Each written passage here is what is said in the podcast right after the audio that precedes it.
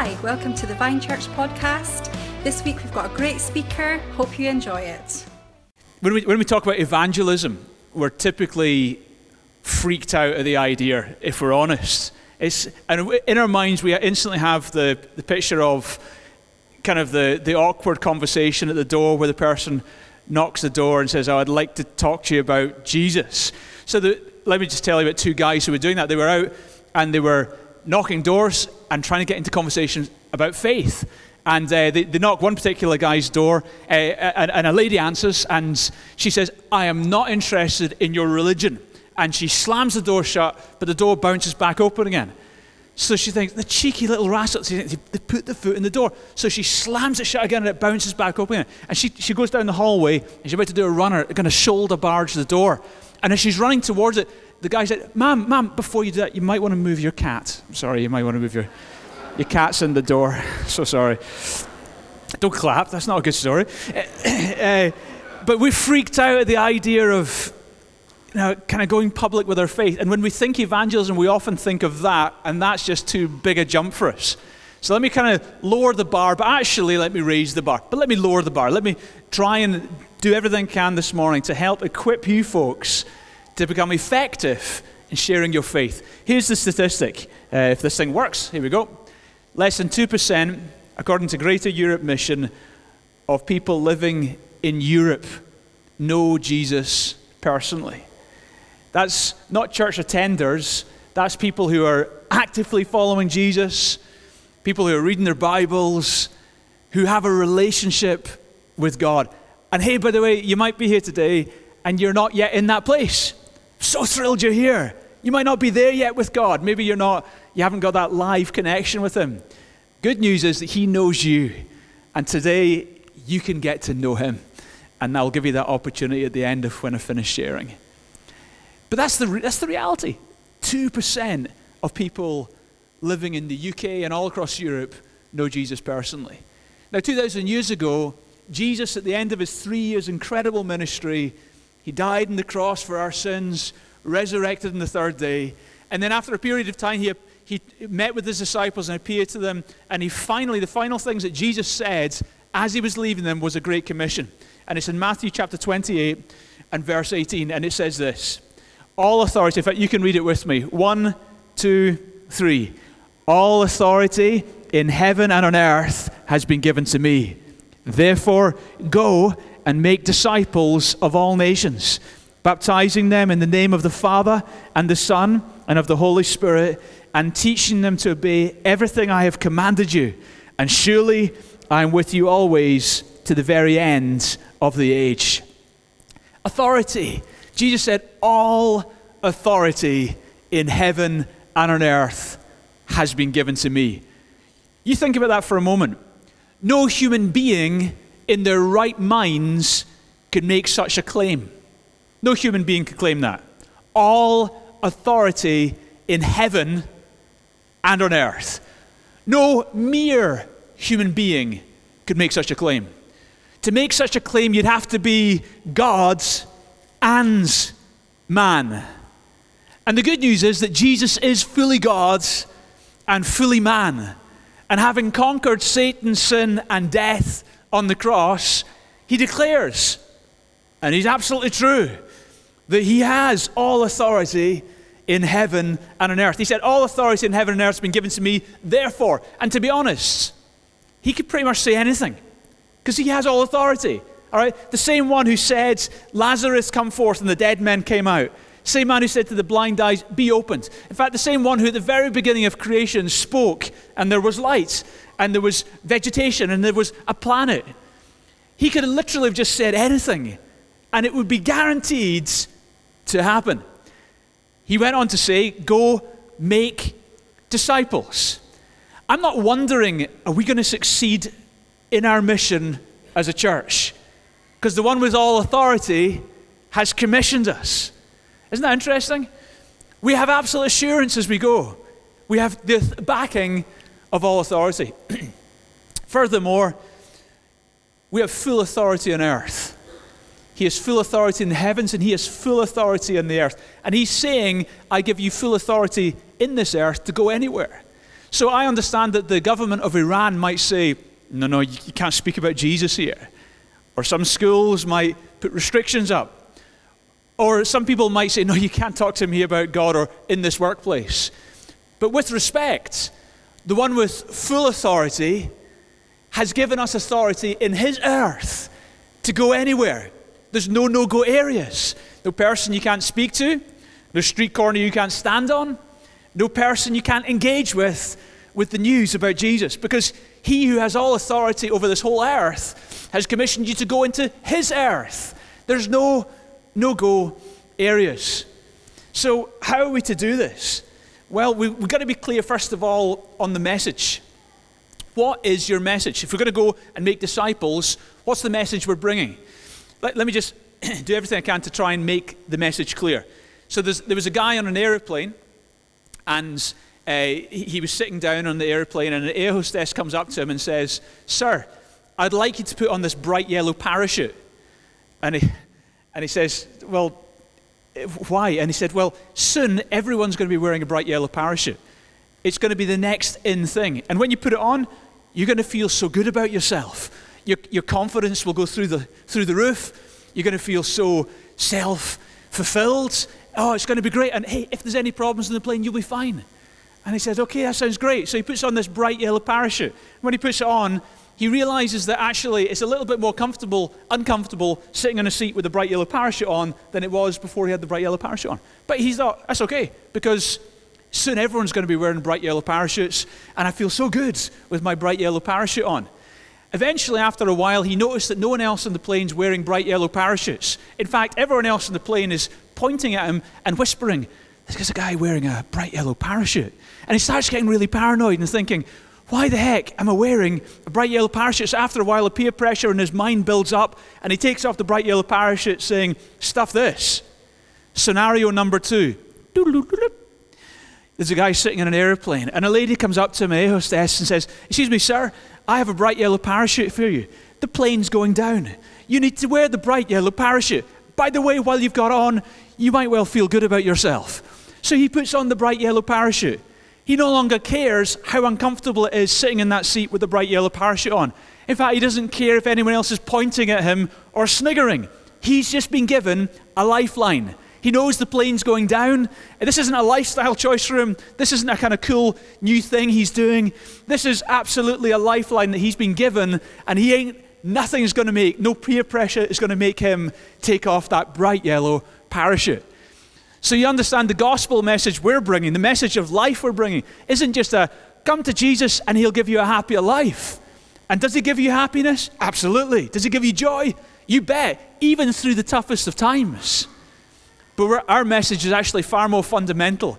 It's this plague is going down, baby. You need a bright, you need Jesus in your life. You, you as, we as human beings are lost. Only one died for us to save us. He's called Jesus Christ. He died for our sins, rose again on the third day, and trusting in Jesus, you can escape death. Like Henry, Henry, Henry, like Henry. Let's hear it for the God who saves people from death. He's amazing. Now, that's our message. That's our message. Now, how are we going to share this message in a way that engages people? And very simply, I've got three points for you. Can you guess what they are?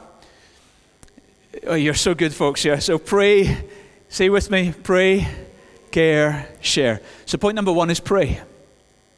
Um, the Apostle Paul says this in Romans chapter 9, verses 1 to 3.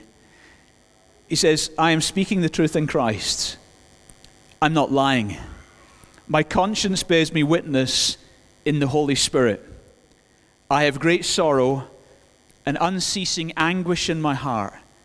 For I could wish that I myself were accursed and cut off from Christ for the sake of my brothers, my kinsmen, according to the flesh. The Apostle Paul says, I'm telling you the truth. Now, you see, when we, when we read this verse, he's saying, I wish that I myself was cut off from Christ for the sake of my kinsmen. He's talking about the Jewish people, his fellow Jewish people. I wish that I myself was cut off from Christ, if, if it's possible, by me getting cut off from Christ, that they could be saved. Now you think, cut off from Christ. I cannot think of anything more eternally devastating than being cut off from Christ. No, not so. And I think I, I kind of see that, and I think, Paul, we think you must have just been saying that for effect. I mean, you're just saying that to make a point, cut off from Christ. But Paul anticipates we're going to think that, and he starts by saying, I'm telling you the truth. My conscience confirms it. Literally, Paul would be willing eternally to be cut off from Christ if it was at all possible for other people to find Christ. And I think, wow, does that describe us? That ache, that absolute ache in our hearts that people would get to know God. And then I kind of look at Paul, and we look at Paul, and we see him going from place to place, relentlessly sharing, telling, taking every opportunity he could, being stones, being thrown in prison, being rejected, causing riots, went from place to place, just relentlessly, not quitting. And I kind of think, I think he meant that. I think he really believed that. There was such an urgency in Paul's soul that just gave him an ache for the people in his community, for the people in the cities he was ministering. And God wants you to catch this ache. He wants you to feel it, not just know, oh, yeah, you trust in Jesus and you're going to be okay. He wants you to feel it. He wants you to really feel it and have a love and an ache in your heart for people in Dunfermline and all across Fife who don't yet have a relationship with the Jesus who's saved your soul. And that's where, it, that's where the prayer comes from. You know, D.L. Moody, he was a famous evangelist. Uh, he describes uh, his prayer life. And every day, D.L. Moody, this amazing American evangelist, every day he would pray for 100 people who didn't know God. And he had a list of them friends, family members, people he knew from work, previous work associates, people he just bumped into, random happenings, meetings with people he met in shops. And he kept a record of all of their names, and every day, every day of his life, he prayed for the saving of their souls. The amazing testimony of D.L. Moody is that by the time he died, 96 of those 100 people had come to faith in Jesus. Incredible? And then at his funeral, at his funeral, the remaining four gave their lives to Jesus at the funeral. Isn't that cool? So, prayer. You got to. Everyone can do this. Well, maybe not hundred names a day, but you got to tell God about your neighbors before you tell your neighbors about God. So here's my suggestion. Let's lower the bar. Let's go for five names.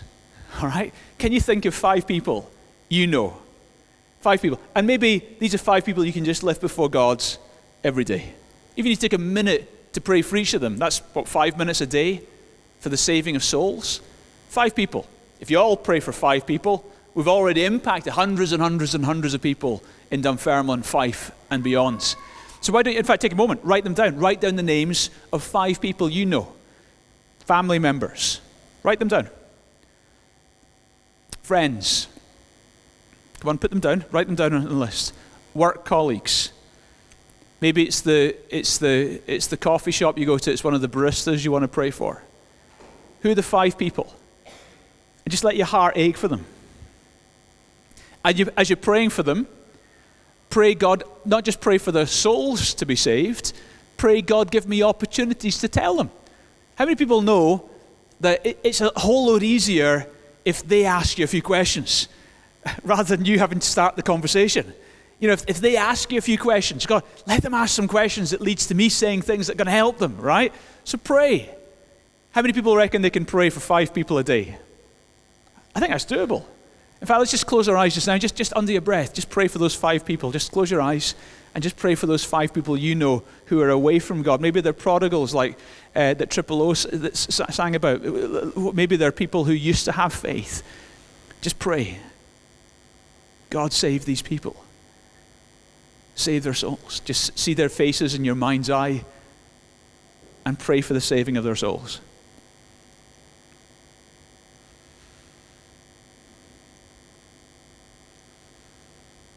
In Jesus' name, Amen. So pray. Point number two is care. Um, there was a young sales rep one day, went to sales manager, and it, it, was a, it was a bad day because he just lost the big sale. And he went to sales manager and said, it just, it just goes to show, you know, like they say, you can lead the horse to the water, but you can't make him drink. And the sales manager said to him, Son, take my advice. Your job is not to make him drink, your job is to make him thirsty.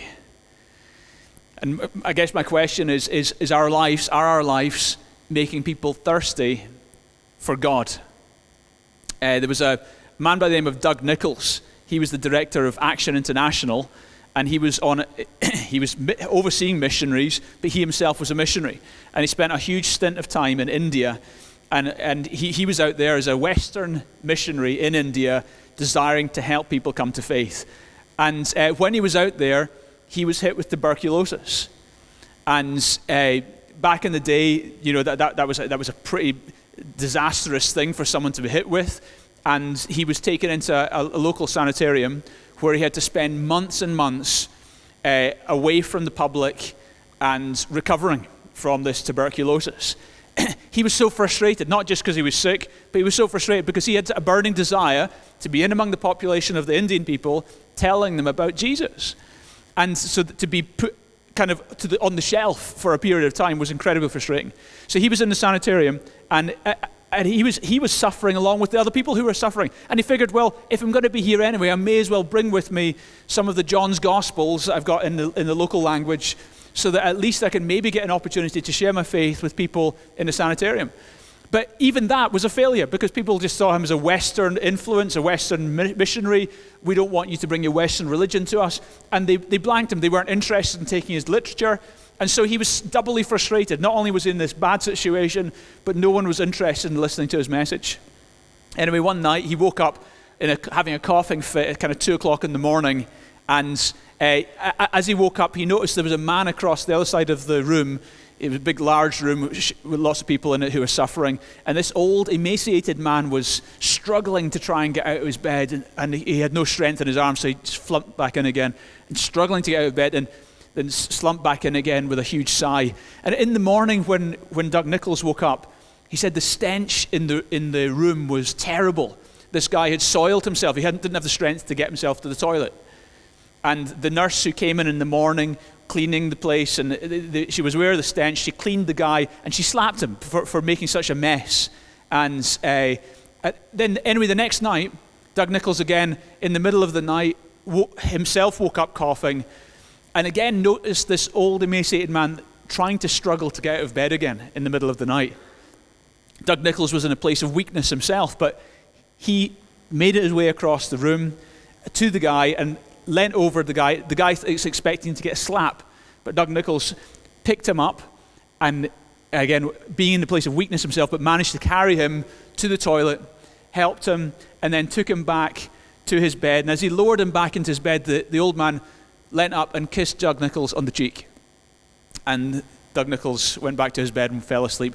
Next morning, Doug Nichols woke up and he was woken up by one of the other patients bringing him a warm cup of tea and pointing at his John's Gospel and saying, Can I have one? And that whole day, people came to him one after the other, right through the day, asking for copies of the John's Gospel. You see, folks, people don't care how much you know until they know how much you care. Your love makes a huge impact in people's lives. Say with me, pray. See when I say say with me? That's your cue, right, folks? Okay, so let's try this again. Say with me, pray. pray. Say with me, care. care. You got to care. You just got to pray for people. Then you do all you can just to just to love them. I remember, as Aaron said, we've, been going planting the church in Edinburgh for a long time. We started the church 22 years ago. Uh, when I was 22, I've spent half my life planting a church. I'm 44, see, because 22 plus 22. Anyway, and w- when we just started the church, we were living in the city centre and we had a little parking space and I had one of those Mark II Golf GTIs, one of the best cars in the world. And uh, it was a sunny day and I was cleaning my car. And uh, there was a, as I was cleaning the car in the sunshine, a, an Indian couple came around the corner, heavily laden with rucksacks and bags, and they started walking towards me. And I could see they were really struggling under the weight of their luggage. So I, I, I put my sponge back in the bucket. And I went up to the, them and said, Is there, Can I help you? And they said, Oh, thank you so much. So I helped them carry their luggage. And where are you going? And they pointed at my stairwell. So they said, We're moving in there. So I said, Oh, I'll be your neighbor. I'm, and I pointed at my flat. And I took them upstairs, helped them carry their luggage into the door. And they said, Thank you so much. We've been in the UK for two weeks, they said, and no one has shown us any kindness. Uh, but we're so grateful to you for, for showing us kindness. We would like to invite you and your wife for a curry. And I said, Well, I would like to be invited for a curry. So a few weeks later, me and my wife went around for a curry. And boy, oh boy, what a curry! Unbelievable. Honestly, I experienced that curry for several days. It was unbelievable. I've never had such a hot curry in my life. It was such a hot curry. And in the middle of the curry, they, they were asking me, So, what do you do? And I said, Well, I'm an architect, but in the evenings, I, I, have started a church. And they said, Oh, wow, we would like to come to your church. I said, Well, I'd love you to come to my church. So the next Sunday, uh, this was when maybe the church had 20, 30 people in it at that time. And I remember preaching uh, in a little primary school that we hired. And at the end of the message, like I'll do at the end of this message, I, I gave people the opportunity, if they wanted to say yes to God and have Jesus be their Savior. And I prayed, the, I gave them the opportunity. I prayed a prayer, and I said, if you prayed that prayer with me and you accepted Jesus as your Savior, could you just raise your hands and let me know you prayed that prayer? And just at the back right of the hall, the Indian lady was there, and she put her hand up. And, and afterwards, when I was chatting to her, she said, Peter, when I prayed, it felt like electricity flowing right through my body. And from that point forward, they'd been Hindus. From that point forward, they said, Your God is the true God. Now, they were only in Edinburgh for a short time. He was there on secondment with his work. Then they had to go back to India. How did that happen? Well, all I did was offer to carry their suitcases. How many people reckon they could help someone carry their suitcases? It's all you got to do. It's not hard, right? I've just lowered the bar. You get to pray for people, you get to care for people. I remember one time I was traveling back from uh, Dublin. I'd been preaching at a, a church in Dublin, and I was getting the Sunday night flight back on Ryanair. And uh, lo and behold, it wasn't on time. It wasn't running on time. This is uh, not a good advert for Ryanair. And I, it, was, it was a long delays, and as a result, tons of us were hanging around the, the Dublin airport waiting for our departure. Anyway, we're all standing in this queue, and the guy behind me taps me on the shoulder and said, um, he's standing with golf clubs and everything, he said, Do you know when it is we, we're due to get into Glasgow Prestwick? Because that's right outside of Glasgow. And I, I, told him the time. I said, Do you know what time the buses stop running from Glasgow to the city? And I said, I, I'm not sure. I think they probably finished by that point. So I said to him, Hey, listen, how about my dad's picking me up? How about he gives you a lift as well? And the guy said, Are you serious? He said, Of course, no problem. My dad's driving that way anyway, so we can. I think he lived in Bishopbriggs. He said, Oh, that's so kind of you. He said, well, What were you doing in Dublin? I said, Well, I was, I was preaching at a church. I was preaching at my friend's church. And I said, What were you doing? He said, I was playing golf. And that kind of killed the conversation right there. That was uh, all right. Anyway, we got on the plane eventually, and it was Ryanair, and you could choose your seat. So it wasn't like you had earmarked seats. So I went and found my seat. A few minutes later, the guy comes on, and you could see him looking around. He spots me, and he comes over and sits down beside me. And so he sits down beside me. He says, uh, So listen, I was going to ask you, you said you're preaching at your friend's church. I, what, what religion are you? I said, Oh, I'm a Christian. Yeah, I, have been a Christian since I was 15. And he said, Oh, that's great. What made you become a Christian? He said. I, so I got to tell him about what made me become a Christian and how God changed my life. And he said, Oh, that's fantastic. The plane takes off. And then he asked me another question. And so, why was it that Jesus' death was so significant? And he just, honestly, the entire flight, one question, if, if you could have scripted it, that, all right, ask this question now, and you tell them this bit of the gospel, followed by you asking this question. You, you ask that question now, and then I'll tell you the next bit. It was like that the entire journey. It was one question after the other, all the way, the whole journey about God and about faith. I got to explain to him the entire message, and not, not once did I force it down his throat because he was asking the questions. He was one of the, do you remember Spitting Image? He was one of the script writers for Spitting Image, the, the TV program but he, he, said to me at the end of the flight, and we, we, we gave him a lift back to Bishopbriggs, and he, he said to me at the end of the flight, You know, before I got on this flight, I would have described myself as an atheist. But through talking to you, you've made me entirely reconsider my stance on faith and God. Isn't that cool? What did I do? I mean, all I did was offer him a lift in a car. And it wasn't even my car. I offered him a lift in someone else's car. How many people could offer someone else a lift in someone else's car? I mean, seriously, we can all do this thing, right? It's just that simple. Pray, care. Now, sometimes you're caring, so sometimes caring is something that you can do. Sometimes caring is something that you can't do, i.e., a miracle. Sometimes you're caring for someone, but you ain't got the resources to solve that problem. You need a miracle. That happens too. I remember I took my dad to a hearing appointment. Dad's 92. He hadn't been for a hearing test all his life, and he really needed to about 20 years ago. But anyway, we went for a hearing test, and we got to know the guy who was doing his hearing in Boots in the Gyle. And, um, and we got to know him over, he had hearing tests, and we got to know him over several months going back for various checkups and getting hearing aids fitted and so on. And he knew that I led a church. And so uh, he, said, on one occasion, he, he, had a collection of guitars, like really nice Les Paul, Gibson, Les Paul electric guitars, different things like this, different collector, amazing guitars. And he said to me, uh, Peter, I'm selling my guitars. Would anyone in your church be want to buy them? Because he knows that all Christians play guitar.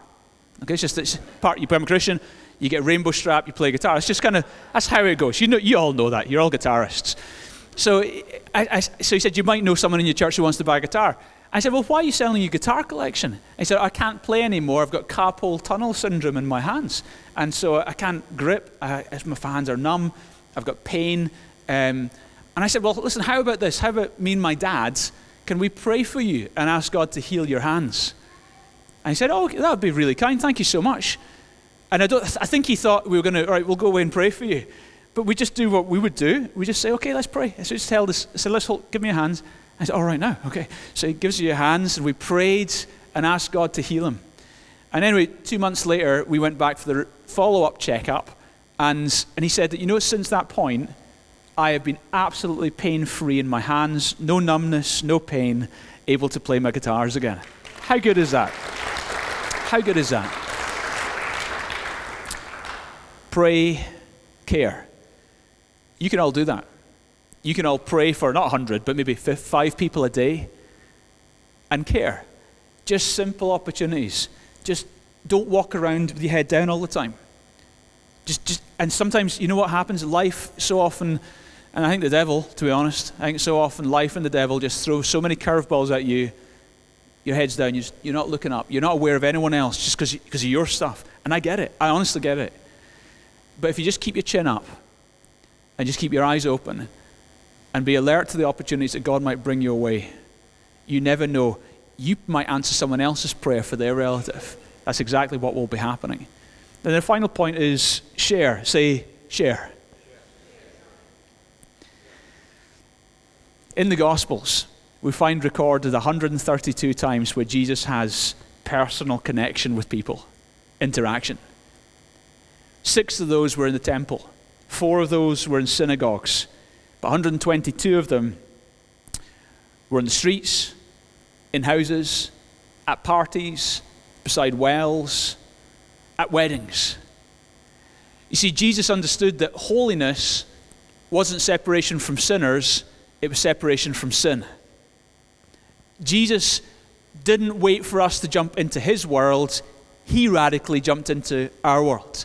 He hung out with the drunks, but he never got drunk hung out with the, tact, the corrupt tax officials, but he never once was corrupt in any of his financial dealings. He hung out with prostitutes, but never compromised his own moral standards. Jesus understood that this is exactly how you reach people. You build the bridge. And there comes a point where God's asking us, all of us, to not just be in a Christian bubble, but to have mates who don't know Jesus and make friend, time for friendships with people who don't know God. And then there's a moment comes where you've got to share. Go and tell. Just Jesus told the disciples, go and tell. Just be someone who can just have the boldness to go and tell. And you know, when you see, whenever you get that opportunity to speak and tell someone about Jesus, I don't know if you're like me, but I feel like I'm fumbling. I feel like I'm not just saying it exactly the way I want to say it. In fact, every time after I have a gospel conversation with someone, I walk away thinking, oh, I should have said this. Oh, if only I'd mentioned that thing there. Anyone done that before? You've had that conversation. I get my wave, right? You've, every time. And you think, well, Peter, you're a preacher. What chance do we have? I know. I, I, I feel like I fumble every time. It's like, oh man, you kind of jumble up your words. You think, oh, I wish I could have said it better. Oh, you remember the answer to the question they had after you leave, all that stuff. I'm with you. But you know, just do it in your own fumbling way, like I do, and wait and you see what God does through imperfect, because it's not the skill of the farmer, it's the power that's in the seeds. Just communicate about the Savior who died on the cross and rose again, and wait and you just see what God does. Penn Jillette, who is the famous, he's part of the famous double act comic illusionist of Penn and Teller uh, in Las Vegas. Uh, he, he, was, he's actually a very outspoken atheist. And there was a fantastic, you can watch the film clip on YouTube.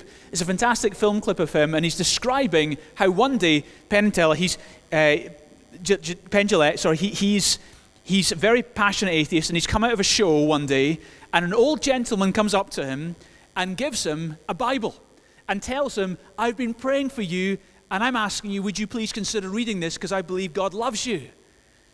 And Penn Jillette, who's an atheist, wasn't in the slightest bit offended. And here's what he said about that. He said this I've always said, you know, I don't respect people who don't proselytize.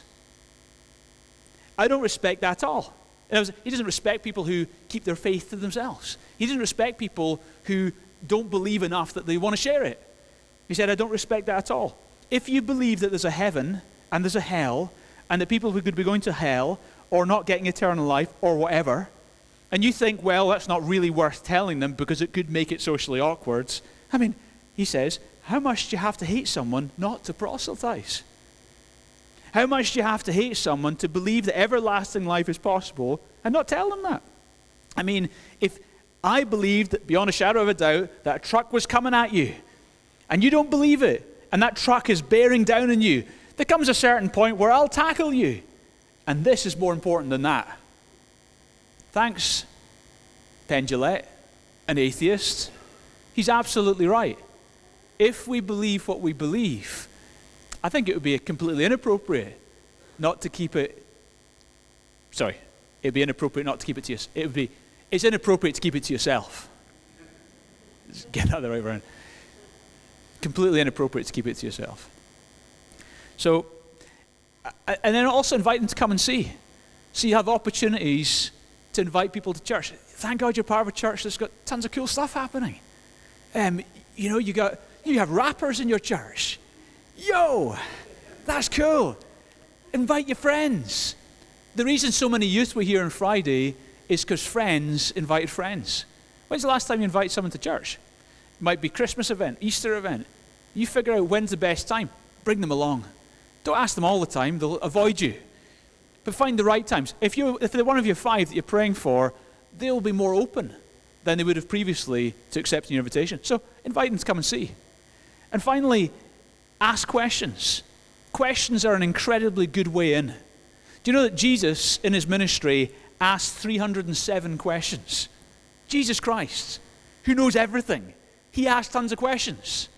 It was one of the things he did all the time with people ask questions. What do questions do?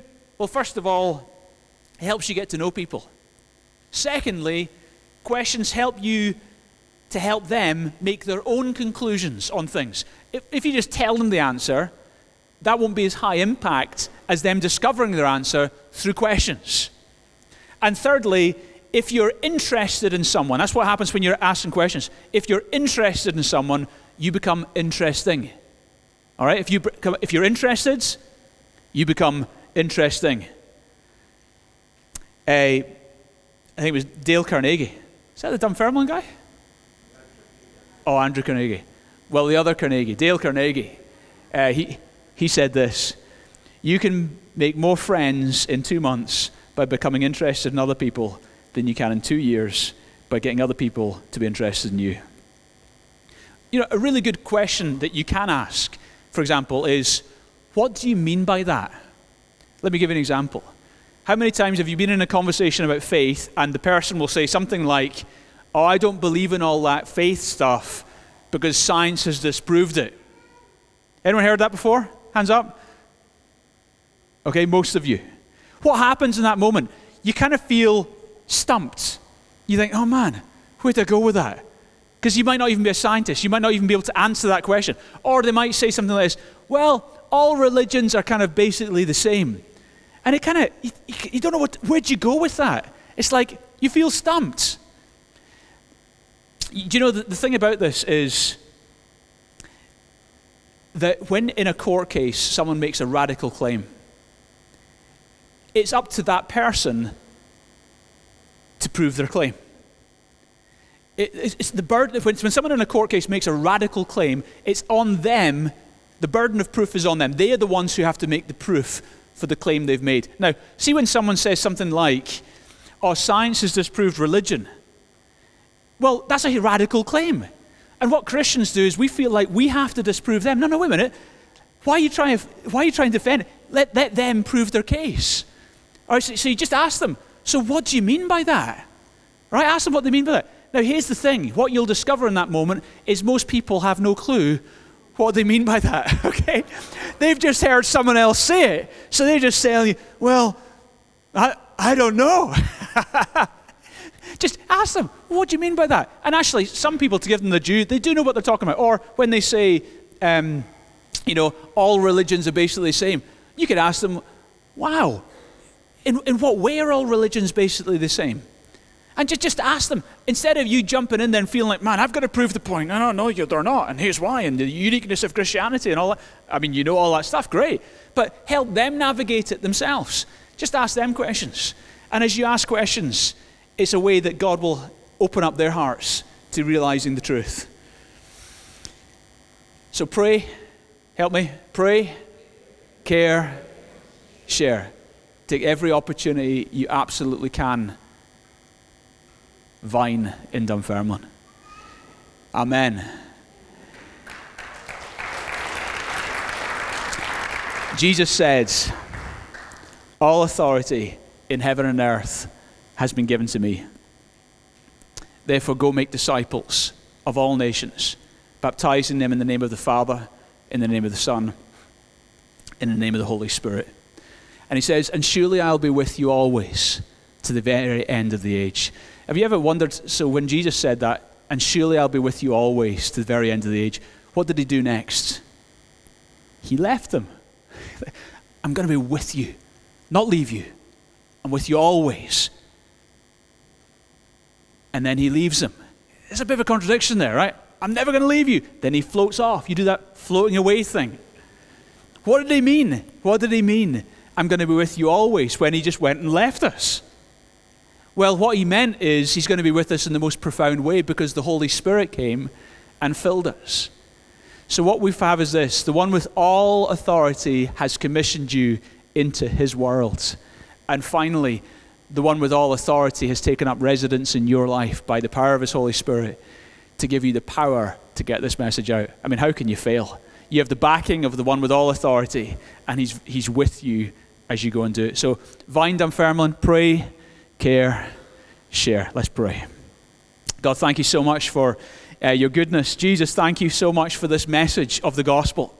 You died on the cross to save people like us, and you rose again to save people like us. And we're so grateful to you but for that. God, thank you that this has made it possible for anyone to come to know you, to come into a living relationship with you. And God, we, we see all around Dunfermline, we see all around Fife, precious people who, to be honest, are, are like we just, we used to be. They're like, just like we used to be. Walking around, ignoring God and doing their thing. But God, you love them. Your heart aches for them. And my prayer is, God, that our hearts would ache for the people that your heart aches for. That, Lord God, you would, you would get under the skin of our hearts, Lord God, that we would really feel it. That we wouldn't be, we wouldn't be comfortable at people not knowing you, that we would, we would feel a holy discomfort, Lord, we pray. And God, I pray that this would be a church, God, that knows how to pray, care, share. That would be passionate, Lord God, about just doing the simple, just praying. Very simply, just praying every day.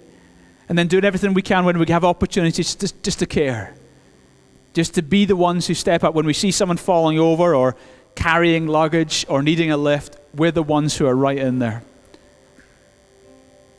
And then when we can, we would share. Please don't let us miss those moments. Give us more opportunities, God. Give us divine appointments, we pray. In fact, we pray for our loved ones, God. We ask, God, you bring people into their lives who can share with them. God, would you speak through us? Mighty God, the one with all authority, by the power of your Spirit, would we have the privilege of helping people to find Jesus, just one life at a time? Just keep your eyes closed. I want to give you an opportunity this morning. God is here, and He really loves you. If you don't yet have a relationship with God, I'm so thrilled that you came to church today. That's really, really great. But God wants to know you, and He wants you to know Him. As you've heard, Jesus died for you on the cross. That's how serious He takes you. And that's how serious your sin is. You are a sinner, you need saved. And Jesus did it for you. He's made it possible for you to be forgiven and have a whole new life and relationship with God. He's risen from the dead and He wants to be your Savior. If that's you today and you're saying, Peter, I want that today, then just under your breath, this is your moment. Under your breath, pray this prayer with me, just one line at a time. Say, Dear Lord God, I thank you so much for your love for me. Jesus, thank you for dying for me on the cross. I know that I am a sinner and I need saved. Thank you for rising from the dead. And thank you, you're alive right now. God, please forgive me. Save me. Come into my life and change me. In fact, I commit myself to you today. Jesus, be Lord of my life. Oh God, thanks for hearing my prayer and accepting me into your family. Keep your eyes closed. If you prayed that prayer, I want to pray for you wherever you are in the room.